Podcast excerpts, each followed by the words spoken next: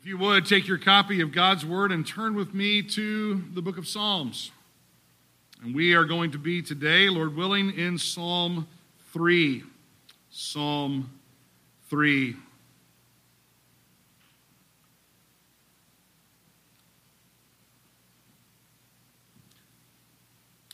The text that Paul just read for us out of the book of 2 Samuel ended with the statement that while the people were loudly weeping and lamentation was, was resounding in the ears of the king, it says, The king also passed over the brook Kidron, and all the people passed over toward the way of the wilderness. In this particular psalm, we will see that David is, by the grace of Christ, sustained in a wilderness experience. This particular psalm being penned when he left Jerusalem, there suffering the persecutions of Absalom. Let's come to the text and read from the text today. Let's just read through the passage. And then I want to note a few points, uh, maybe by way of just looking at the placement of the psalm in relation to the Psalter uh, at large. I want to look at the, uh, the flow of the text that we see and maybe just kind of outline the text for us a little bit. And then I'd like to come down and make some corresponding points of application. Psalm 3, let's begin with the header to the psalm. It is a psalm of David when he fled from Absalom, his son. O Lord, how my adversaries have increased. Many are rising up against me. Many are saying of my soul, There is no deliverance for him in God. But you, O Lord, are a shield about me, my glory, and the one who lifts my head. I was crying to the Lord with my voice, and he answered me from his holy mountain. I lay down and slept. I awoke, for the Lord sustains me. I will not be afraid of ten thousands of people who have set themselves against me round about. Arise, O Lord, save me, O my God, for you have smitten all my enemies on the cheek. You have shattered the teeth of the wicked. Salvation belongs to the Lord. Your blessing be upon your people. David is clearly in what we would call a wilderness experience. He has been cast away in many ways, and as we kind of look through this, we'll see it's, it's almost as if he's cast away from the Lord, from that, from that place of blessing. But God faithfully sustains him in this wilderness experience. Just going to look through a few things about the psalm. Think about the psalm's placement. Psalm 3 follows Psalm 2, yes, but it really follows Psalm 1 and Psalm 2. Because Psalm 1 and Psalm 2 really are kind of a, a, a one movement, one thought about that blessed man that doesn't walk in the counsel of the wicked, but rather he walks in the way of the Lord. And if you notice in Psalm 1, it opens up with this question about how blessed is the man who doesn't do these wicked things, but he does delight in the law of the Lord. And at the end of Psalm 2, we come back again to the idea of blessing. How blessed are all who take refuge in him. And just briefly, Psalm 1 and 2 point us to the Lord Jesus Christ as the blessed one and then they encourage us and exhort men to, to come and find refuge in the Blessed One. And if you find refuge in the Blessed One, then you too are blessed. These two Psalms kind of serve the point of being somewhat like a threshold. And by way of stepping over this threshold, we step into the whole of the Psalter. Think of what the Psalter is. The Psalter is a collection of, of hymns and songs spiritual songs that the people of God will take upon their lips and sing in praise to God. They are the book of the worshiping community. If you're in the Psalms, then you're like, you're considered to be in that group of people that are worshipers of God. And the way into that community is through the Blessed One that is held out to us in these opening Psalms. If you've come through this doorway, if you've come across this threshold, then you too are part of this community. In this sense, Psalm 3 isn't necessarily the third psalm, it's like the first psalm in the first book of Psalms. Notice back in Psalm 1, right above Psalm 1, you'll notice it probably says in your Bible, Book 1. The 150 Psalms that we have in our Bibles are broken up into five books. They begin with 1. Book 1 begins with 1 and ends with Psalm 41, the psalm that we read this morning. But notice something is missing in Psalm 1 and Psalm 2 that Psalm 3 has. Notice in Psalm 1, verse 1, right above it, there's no header. In Psalm 2, verse 1, right above it, there's no header. Now, you may have a, uh, in your Bible, you might have like a, uh, a subject summary of what the psalm is about. Mine has that. Uh, psalm 1 is about the righteous and the wicked contrasted. All right? Or Psalm 2 is the reign of the Lord's anointed. Psalm 3 has this kind of thing too, and in the New American Standard, they're all in caps. It kind of shows you the, the, um, the subject of, of that particular psalm. But when I say the header, look in Psalm 3.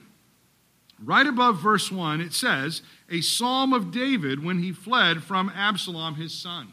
The headers will designate sometimes the author, sometimes they'll designate the type of instrument that the psalm is to be played on. Uh, sometimes they might designate some historical point of reference. Uh, and that's certainly what we have here in Psalm 3.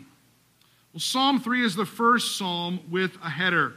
It identifies the author, David. And in fact, book 1, if we just think of book 1 as consisting of Psalms 3 through 41, every psalm in that section is written by David except for two psalms, Psalm 10 and Psalm 33, that are anonymous. In other words, they may have been written by David as well. We don't, we're, we're not given a, an, an author of those particular psalms.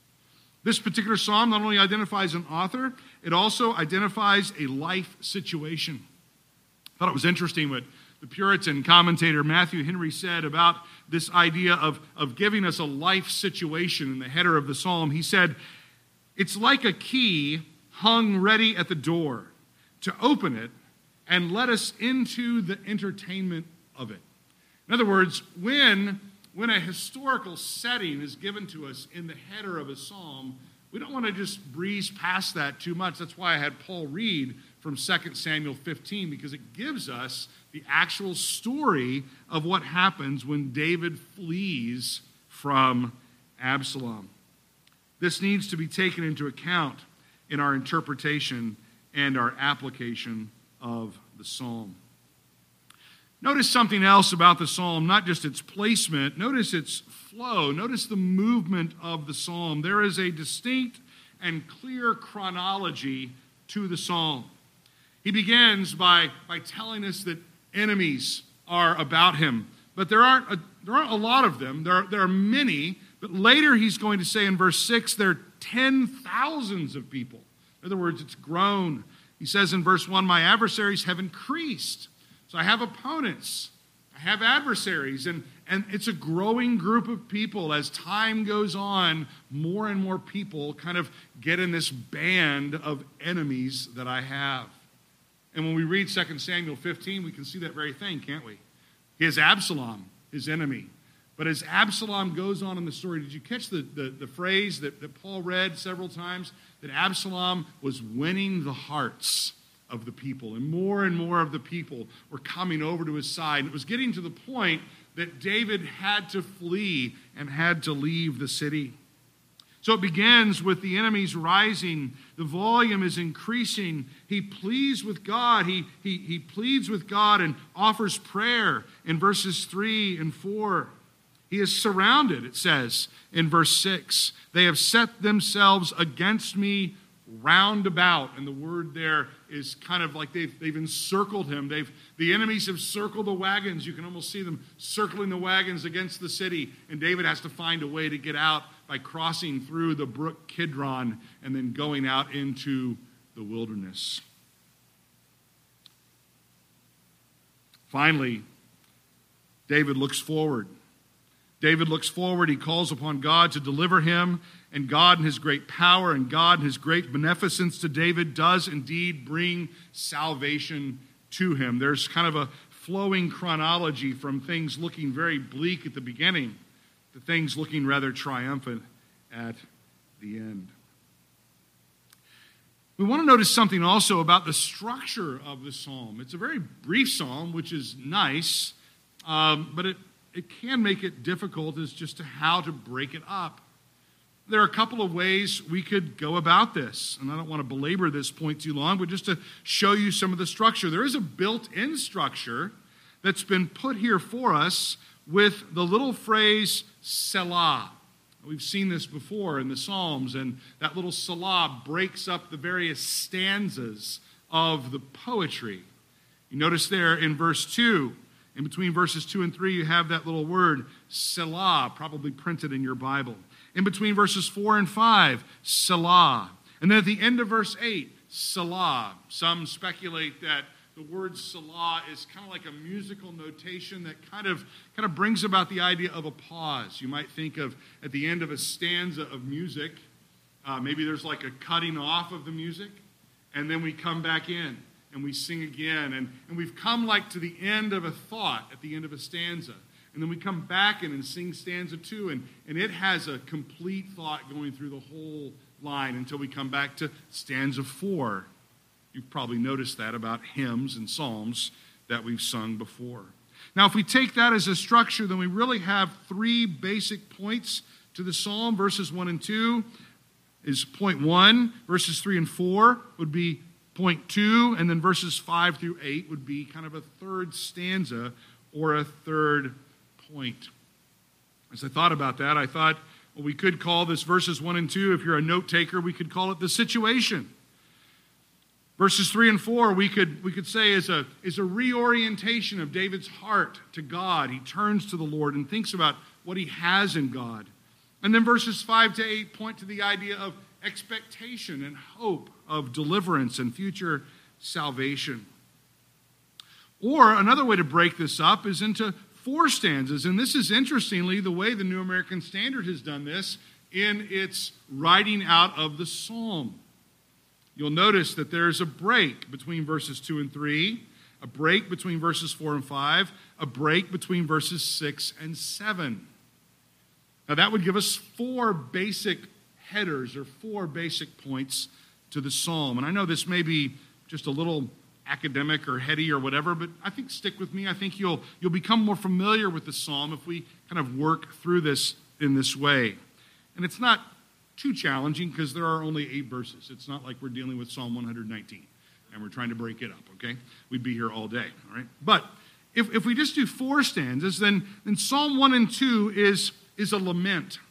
Psalm 1 and 2 is a, a lament where he's, he's recounting the situation of all these adversaries that are around him. They're increasing, they're growing, they're mocking him. You have no deliverance in God, no hope in God. Then in verses 3 to 4, we have again this reorientation. Because in verse 3, he says, But. This is what they're saying, but you. This is what they're saying, but you, O Lord, are a shield. They say, I have no deliverance, but you are my shield. And he thinks about God, who is his glory, the lifter of his head. God is answering David from the holy mountain. David may have had to leave his kingdom. David may have had to leave his city. David may have had to leave his throne. But the Lord God is still on his throne up above. David need not fear. In fact, in verses 5 and 6, we might say this is a picture of hope. He lays down, he sleeps, he awakes, God sustains him. Look at that imagery of laying down and sleeping, awaking, and being sustained. I will not be afraid.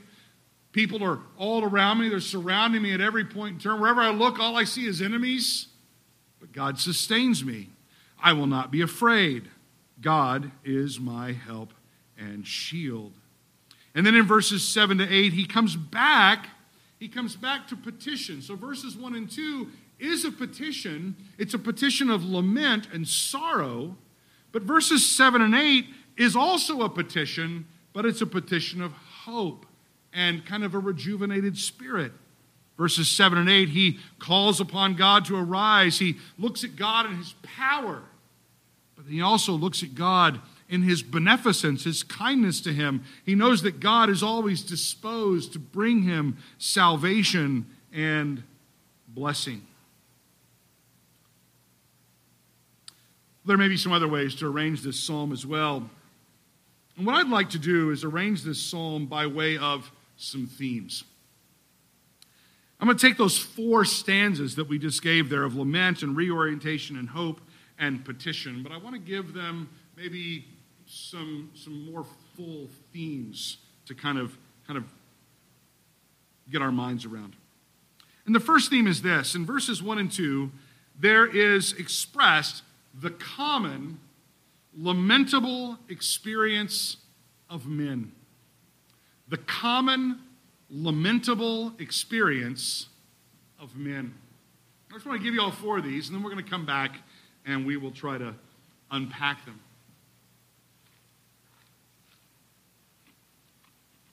In verses 3 and 4, we have a unique divine portrait provided for us of God. A unique divine portrait of God. So we begin with the common lamentable experience of man, and then we are turned to a unique divine portrait of God. In verses 5 and 6, we have a typological messianic connection to Jesus. And you're thinking, what is that? Well, just write it down now and stick with me. We'll, we'll bring it out. Maybe you've already seen it. There is a typological messianic connection to Jesus. And this shouldn't surprise us, should it? Because all of Scripture is pointing us to the Lord Jesus Christ. And in fact, all this whole psalm is pointing us to the Lord Jesus Christ. But in particular, in verses 5 and 6, there's something I want to bring out. And then in verses 7 and 8, in verses 7 and 8, the psalm takes more of an eschatological or a forward looking turn. And I would just say that there's a forward looking eschatological hope for us all. A forward looking eschatological hope for us all. So, a common lamentable experience of mankind that we all have. We can all, we can all quickly check into verses 1 and 2 the difficulty, the struggle. All right? Verses 3 and 4, unique divine portrait of God. 5 and 6, a typological messianic connection to Jesus. And then number 4, verses 7 and 8, a forward looking eschatological hope for us all.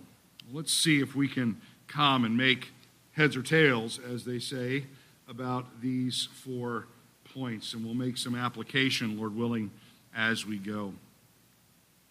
When we come to Psalm 3, verses 1 and 2, it's not hard to check in, as I would say, to what's happening here in David's life. It is a lament, it is an expression of brokenness and sorrow. Are you ever, are you ever surprised at how much of your life is dealing with sorrow? Are you ever surprised with how much of your life is a dealing with sorrow? Life is just full of sorrow. Now, I don't want to be, you know, Johnny Raincloud in the pulpit today, you know, and gloom and doom, and oh, wasn't that nice? I love being in church. I'm so glad Pastor Jason was here. Pastor Ryan's coming back next week. It'll be much happier in Daniel. And uh, that was just that was just depressing. Well, you can try to deny the fact that most of life or much of life is dealing with sorrow and difficulty, or you can face the fact. The fact is, is we live in a fallen world, and we are fallen people, and we are surrounded by fallen people. And no matter how hard Adam works, the ground often brings thorns and thistles. By God's grace, we have momentary joys, don't we? And we have reprieves, and we have rest. You know, as a parent, you have those when the kids are finally all in bed and it's all finally quiet, and you turn and you look at your spouse and you go, oh, We made it. And the older Janice and I get, that's usually followed about 30 seconds later by falling asleep. Like, great. 30 second date tonight. That was awesome. All right. Um, life is just full of challenge. That's not to be discouraging. It's just to say that's the way it is. We battle with the world. We battle with the flesh. We battle with the devil. We battle in this world with sickness. We battle with sin. We battle with loss. David here says, O Lord, how my adversaries have increased. Many are rising up against me. Many are saying of my soul, There is no deliverance for him in God. Now, you're not a king, and you're not about to lose your kingdom. And maybe your son hasn't just led a revolt and driven you out of your kingdom. How hard this must have been for David. I can only imagine. I've had difficulty as a parent for, I guess I've been a parent now for 30 plus years. None of my sons has ever rebelled against me and tried to throw me out or kill me. There's still tomorrow, I guess. Ben could take me out any moment. And any of them could. And my oldest son was an ex Army Ranger, and he has lots of friends with guns, and he could probably take me out just like that. Nathan's always the funny one at home because if I act like I'm going to chase Nathan, he just kind of runs away. And It's pretty funny because he's 25 years old. And he told me a few months ago, I, we were laughing about that, and he said, Well, Dad, I just do that because I don't want to hurt you. and I'm like, Man, that's crushing. That's just devastating. True, but devastating. I've never had that experience. How overwhelming it must have been for David, often a foolish father, not addressing situations in his home. And that's what led really to Absalom's rebellion and his anger and his frustration.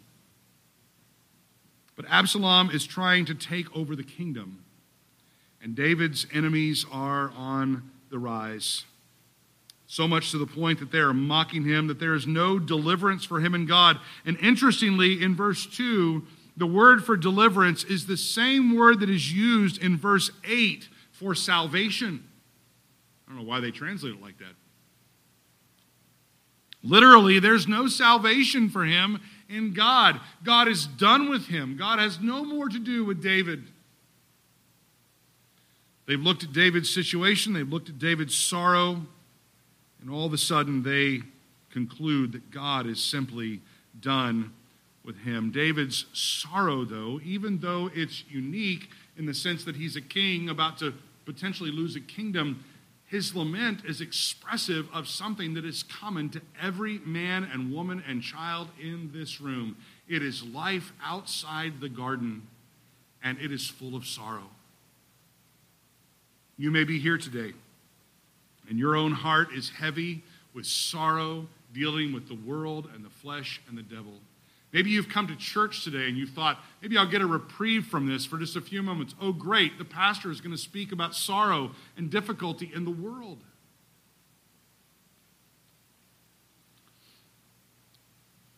Peter tells us something about sorrow. He tells us something about suffering. He gives this helpful word. He, he says that that you shouldn't think when something difficult comes, when suffering comes, when trials come, you shouldn't think it, here's his word, a strange thing. I find it interesting that many Bible believing, even Reformed types, that we seem to forget that the normal experience in this world, even for a believer, is what? it's one of suffering, it's one of difficulty. You see, when sorrow and difficulty come into your life and mine, it's very easy to become like Job's friends. Remember Job? The whole book of Job is about what? Sorrow and suffering of a righteous man, of a man who hadn't technically done anything wrong. He wasn't being judged for something he had done wrong. He was a righteous, faithful man living in a fallen world, and he suffered difficulty. And his friends, his friends came along and said, What? Oh man, Job, you must have done what? You must have done something. You must have done something. Why? Because good things happen to good people, and bad things happen to bad people. You see how that theology kind of creeps into our own thinking? When was the last time something difficult came into your family? Maybe something difficult came into dealing with your children, or a loss, or a death, or some struggle. And, and one of the first things you begin to say is, What did I do? What did I do wrong? Your kids are disobedient. Your kid doesn't believe in the gospel. Your kid is far from the Lord. And the moment you, you begin to think on those kinds of things, what happens to you as a parent, as a mother, as a father? You begin to question everything you did with them when they were little. Is this my fault? Did I do something? Because we all know that Christian people who do the right thing always have perfect kids. And they always have believing kids. And everything goes well for them. Isn't that right? No, that's not right. But we began like the health, wealth, and prosperity preachers preaching to ourselves a message of condemnation that says, obviously, you're having difficulty because you just don't have enough faith, you don't love the Lord, you're not doing the right things. And we kind of adopt that Julie Andrews theology. Remember that? All right? Remember Julie Andrews there in The Sound of Music? You know, she's sitting there with, uh, with the, the colonel or the admiral or whatever he is, and she sings this little song, and I'm not going to sing it because they're already threatening to put my song from Sunday school on social media, and I'm scared what's going to happen there. But she makes this statement somewhere in my youth or childhood, I must have done what? Something good. And Julie Andrews has this thought that the reason good things are happening for her is because she did something good somewhere back then. Brothers and sisters, that's not the way it works. That's not the way it worked for your Savior. There was never anyone who was more holy, harmless, innocent, undefiled, separated from sinners than the Lord Jesus Christ. And wicked men crucified the Lord of glory. And he came to set you an example on how you ought to walk as he walked and walk righteously. Suffer as a Christian. Suffer in faithfulness. Suffer in faith and in trust. And in fact, as we look through this, this, this, this text in this psalm, it's exactly what David does. Because this common lamentable experience of man that he experiences, that he's recounting in verses 1 and 2, is followed by a unique divine portrait of God in verses 3 and 4. Look what he says But you, O Lord, in other words, I know they must be wrong. They're saying there's no deliverance for me in God. They're saying you've abandoned me. But they're wrong. And what helps him know he's wrong is he has a view of God that corresponds with truth. But you, O Lord, are a shield about me, my glory and the one who lifts up my head. I was crying to the Lord with my voice, and he answered me from his holy mountain. Brothers and sisters, when you face difficulty in this world, which you will, and it will not be a rarity, it will be a regularity. It will be something that you face every day. And some of you may be young, and maybe you haven't faced great difficulties, but one thing I've noticed that the older I get, the more difficult life becomes. The older I get, the more people I know who die. And yes, when people die in the Lord, you have hope, right? But you also have grief, don't you? We do not grieve as those who have no hope, but we do grieve. And I know more and more people who have died.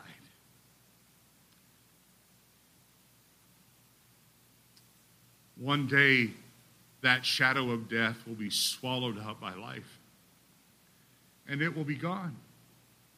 I know more and more people that are sick. I know more and more people who have abandoned the faith. I know more and more people who have apostatized. I knew more and more preachers today than I ever knew before that no longer preach the gospel. I have more friends in my life that I've known in the past that I have no connection with now at all because they've walked away from Christ. I have more kids that are older and they have more problems. I remember when my kids were little. How many times, moms, have you said something like, if we could only go back when they were little bitty and we could just hold them? But you can't do that. You can't do that because they're older now. And when they're little, the worst thing you got to worry about is a boo boo on the head, falling down, breaking an arm, or whatever. When they get old, oh, they make decisions, and they're costly, and they're painful, and your heart as a parent grieves. I know more and more of this world than I ever wanted to know. I know more of my own sin. I know more about your sin. I know more about the world. And I know the next election is really, in the end, not the answer. It's just going to be one more wicked man on a throne in the world. But, brothers and sisters, like David, I have a unique, divine portrait of God given to me. My hope David's hope was not in Jerusalem. David's hope was not on his throne. David's hope was in heaven. David's hope was on the throne. David's hope was in the blessed one of Psalm 2, the king who had been installed on his throne in Zion.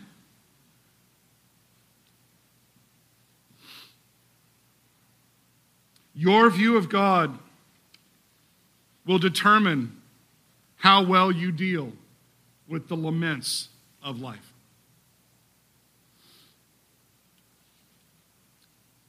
In 1855, Charles Spurgeon was somewhere around 19 or 20 years old. And he's preaching at the New Park Street pulpit in Southwark, England. And he made this comment. He said, It's been said by someone that the proper study of mankind is man. I will not oppose the idea. But I believe it is equally true that the proper study of God's elect is God. The proper study of a Christian is the Godhead, the highest science, the loftiest speculation, the mightiest philosophy which can ever engage the attention of a child of God is the name, the nature, the person, the work, the doings, and the existence of the great God whom he calls Father. It goes on, I'd commend the sermon to you. This is a young man of 19, 20 years old. He, like David, had a view of God that sustained him in the midst of many difficulties. David calls God here his shield, his protector. God is his glory, his king. God is the one who lifts up his head.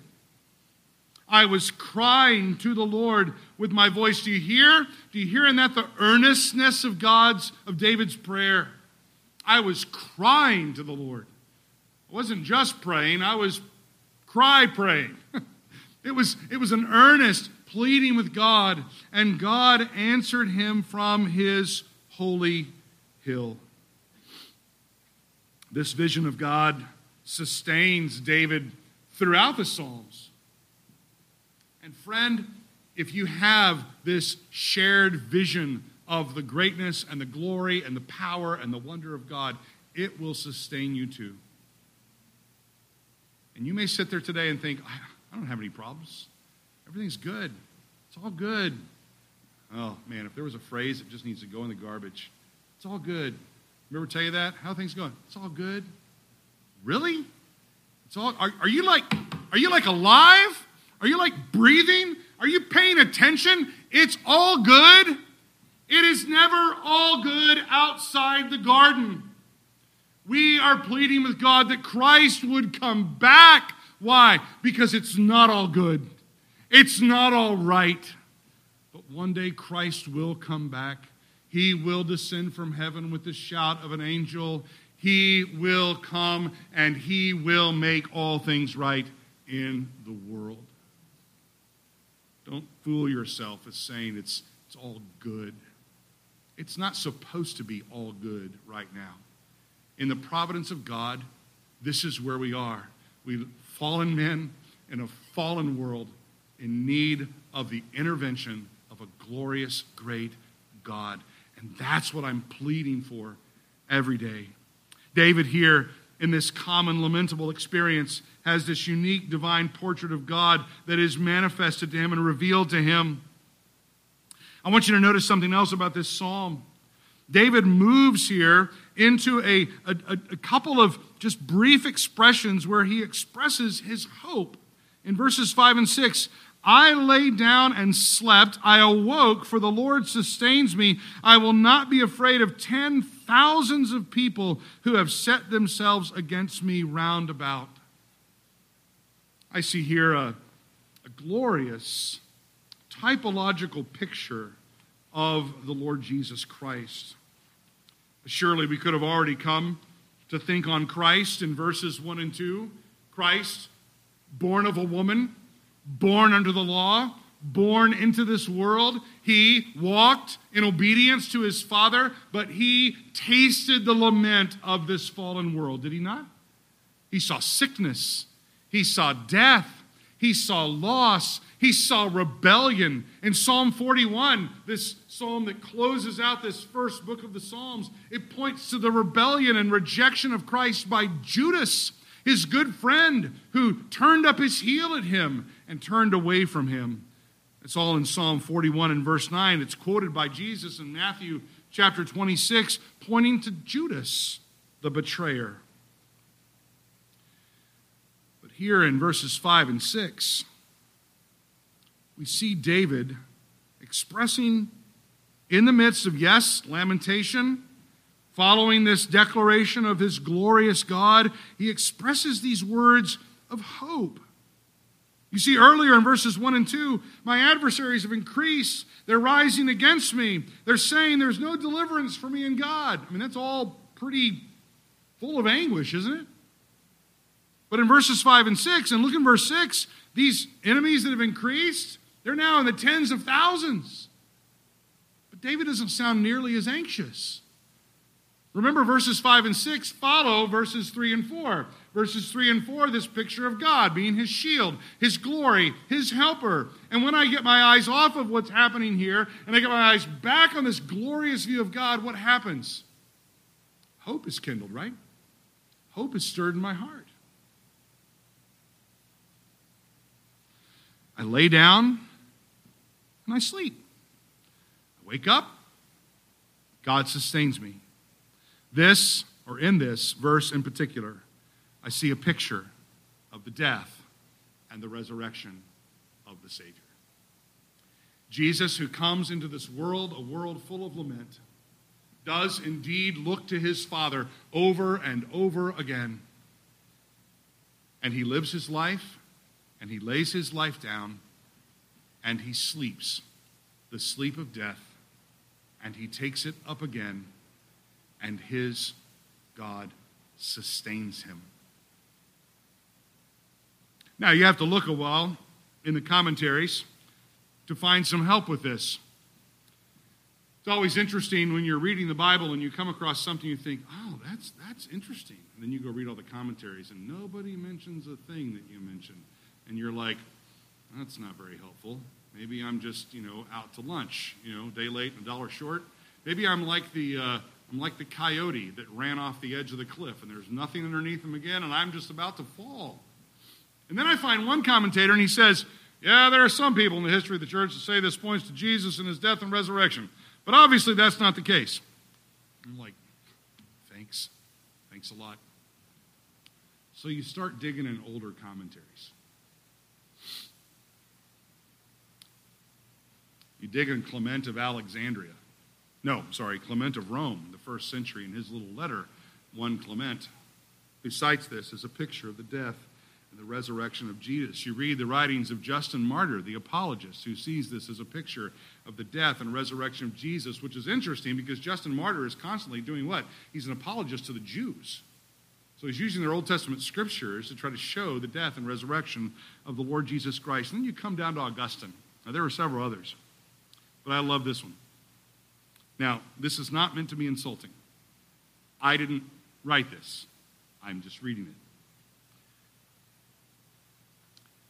it. And Augustine says, about his resurrection, also, the oracles of the Psalms are by no means silent. For what else is it that is sung in his person? In the third psalm, I laid me down and took a sleep, and I awaked, for the Lord sustained me. Psalm 3 5. Augustine says, Is there perchance anyone so stupid as to believe that the prophet chose to point it out to us as something great that he had slept and risen up out of bed? In other words, is, is that all David's saying? I went to bed. I woke up. This is great. This is fabulous. This is inspired scripture. I'm going to write this down. That's not what he's doing. I mean, why would it? Is this like a per- parenthetical aside? I took a nap. Is that what he's saying? I, I'm, I'm describing great things about God, and oh, I must have, I must have dozed off. I guess I'll write that in my notes. I, I laid down and I went to sleep and I woke. The Lord sustained me. Now back to the task of writing the inspired word of God. No, no, Augustine says that would just be, that'd be ridiculous.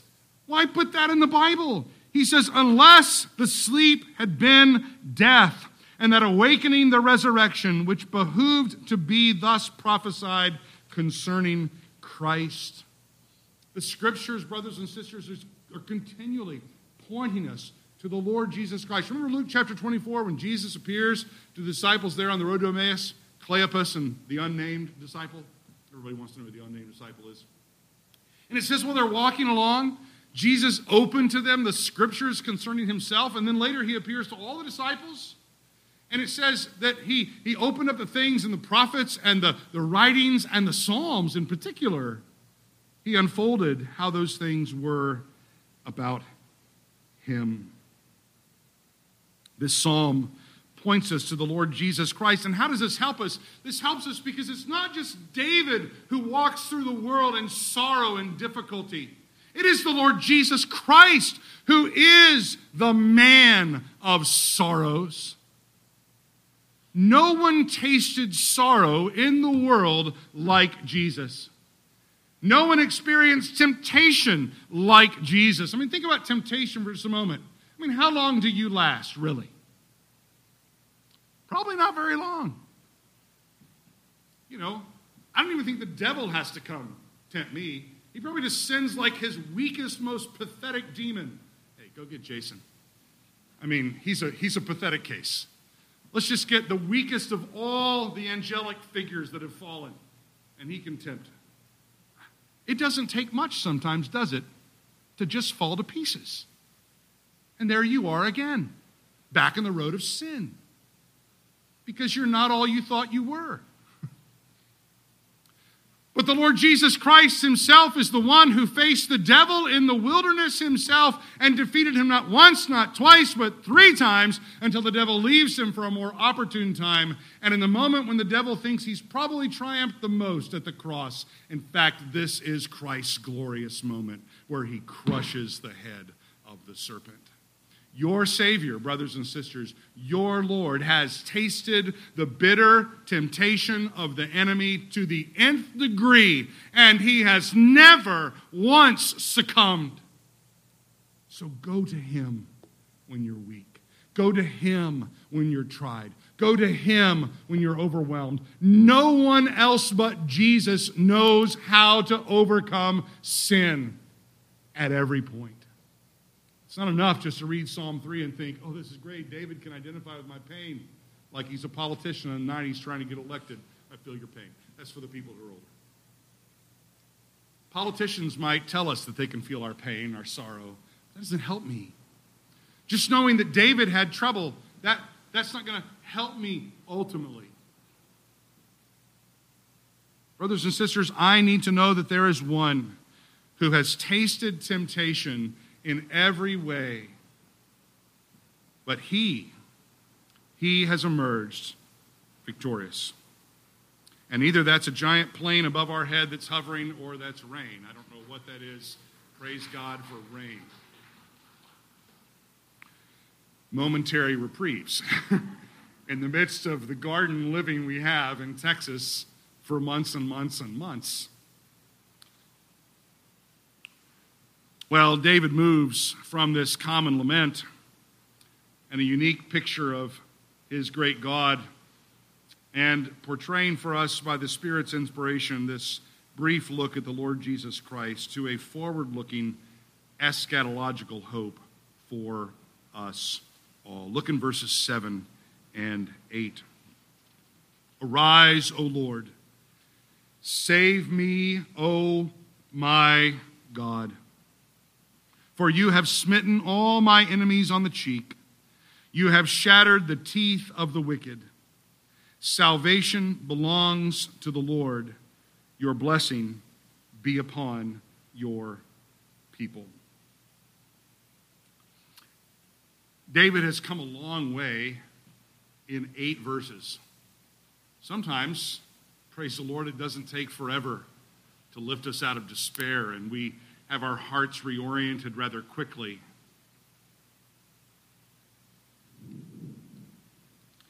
By the time he gets to verses 7 and 8, he is taking this vision of God that he's had in verses 3 and 4, and he's calling upon God to move to action. Arise, O Lord, and save.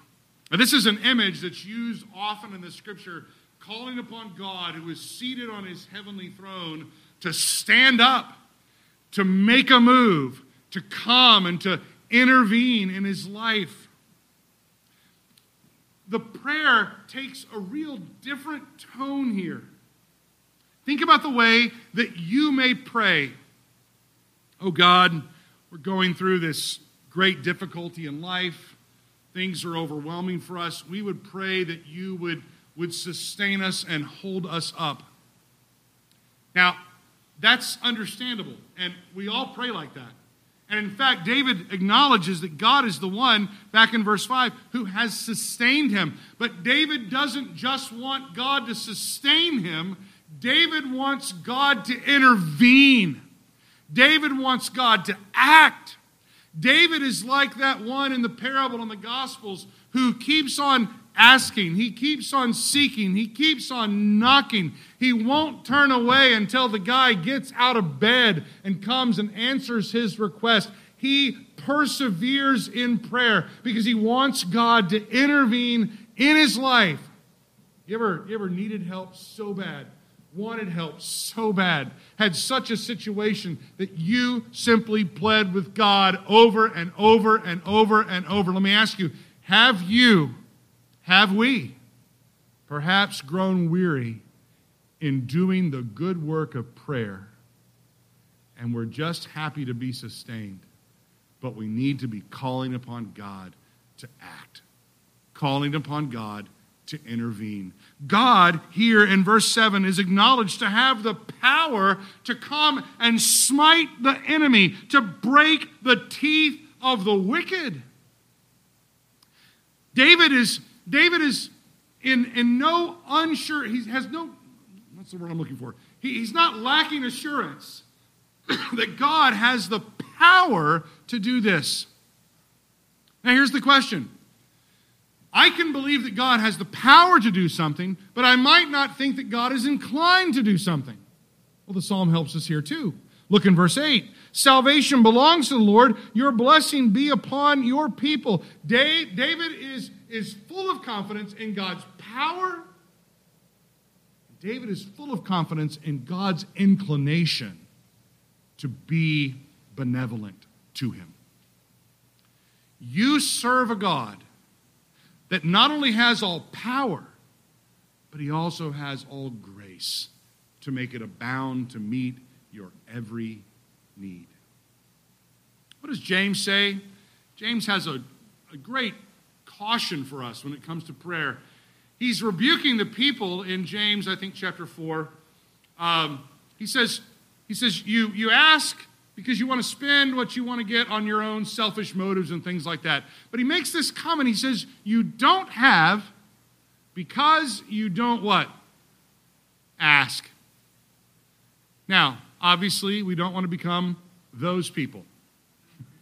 Who just think we get whatever we want, like a two year old, you know, please, give me, give me. That's not the way prayer works. But if we ask according to his will, he does what? He hears, he, he answers, he is glorified. God delights in the prayers of his people. He delights to respond and to answer the prayers of his people when they're offered in accordance with his will. Let us not doubt, brothers and sisters, God's power, and let us not question his disposition to us.